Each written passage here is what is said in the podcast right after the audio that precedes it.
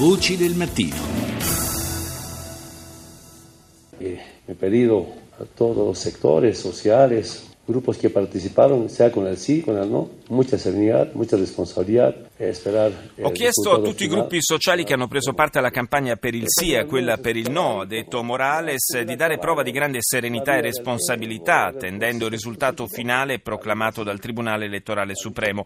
Ho sentito qualcuno che sembra pensare che il mio tempo sia terminato, ma si sbagliano. La vita va avanti, ha detto Morales, e se il no dovesse vincere, la lotta andrà avanti, il progetto continuerà.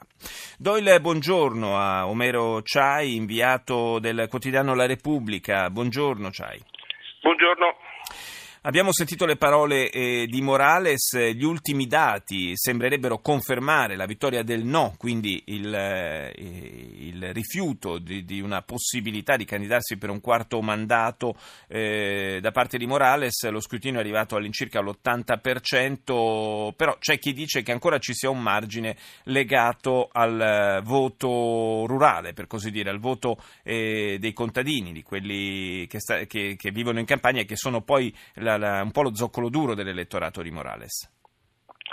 Ma guarda, in realtà dalle ultime cose no, nel senso che il, la, la, distanza ormai tra il no e il sì eh, al, appunto all'80% dello scrutinato sembrerebbe essere troppo alta per, per cambiare il risultato finale, perché ci sono otto punti di differenza e probabilmente avevano ragione le prime proiezioni sì. eh, che davano appunto la vittoria del no intorno al 52%.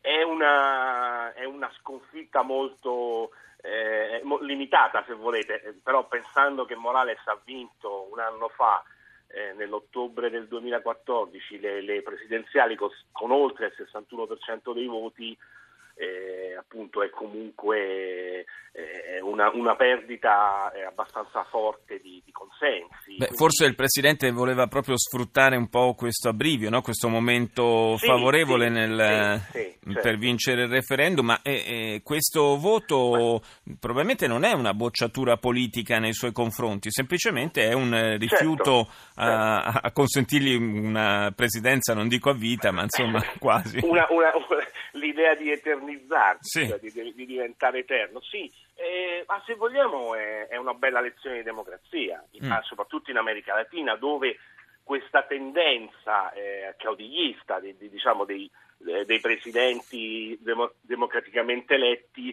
eh, di, di, poter eh, avere più mandati anche oltre i limiti costituzionali è molto diffusa, eh. ci ricordiamo, ah, basta ricordarsi Cristina Kirchner, eh, lo stesso Chavez, Correa in, in Ecuador e prima di loro Menem, Fujimori eh, e, e, via dicendo. Insomma, è un, è un po' un tema, un tema latinoamericano quello del, del, presidente che non riesce a, a abbandonare il potere. No? Quindi, quindi, forse anche una bella lezione di democrazia in Bolivia, a mio, a mio giudizio. Sì, eh, probabilmente è, è, proprio come, come dici. E, ehm, mh, in ogni caso Morales, che aveva fatto leva anche sulla necessità di avere più tempo per eh, portare a termine le sue riforme, i suoi eh, programmi, ha, ha, ancora davanti altri quattro anni di mandato per, sì, eh, tre, anni, tre anni, abbondanti, sì. Sì, fino alla, alla, fine del 2019. Sì, hai ragione, quasi quattro anni, fino alla fine del 2019.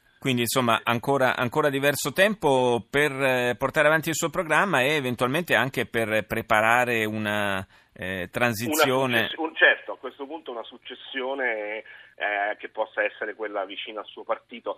E, mh, mm, dobbiamo notare comunque che, che il, diciamo, anche dentro questo no eh, c'è un po' quello che è uscito, che sta uscendo un po' negli ultimi, negli ultimi mesi, cioè molte denunce di corruzione, anche piccola corruzione all'interno del partito di, di Morales. Forse eh, oltre dieci anni al potere sono troppi per tutti e quindi, e quindi creano e quindi eh, adesso vedi, insomma, ci sono leader dopo, dopo, Evo, ci sono sicuramente dei leader anche del, del movimento per il socialismo, eh, quindi beh, si vedrà nel 2019. Insomma, che, che, se ne dica, il, il, potere logora anche chi ce l'ha, potremmo dire. Potremmo... Sì, sì, no, ma infatti per quello insistevo sulla bella lezione di democrazia. È giusto che un leader eh, dopo, quindi adesso a quel punto saranno 14 anni di potere, eh, si faccia da parte. Indubbiamente. Grazie a Omero Ciai, esperto di America Latina e inviato del quotidiano La Repubblica.